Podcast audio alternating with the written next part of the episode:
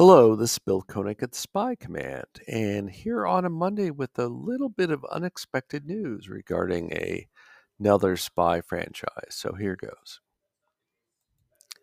Mission Impossible 8, aka Mission Impossible Dead Reckoning Part 2, has been postponed until summer 2025, Variety said. The first part of the MI epic came out earlier this year. The original plan was for MI 7 and 8 to be filmed back to back, but COVID 19 wrecked such production plans.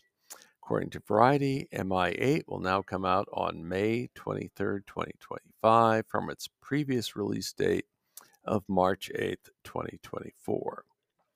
The most recent Tom Cruise MI epic included the actor producer executing a major motorcycle stunt similar to GoldenEye, but with Cruise doing it himself, and plot twists including artificial intelligence.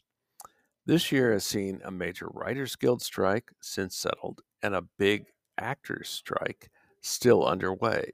Studios have pushed back movie release dates to ensure a supply of films.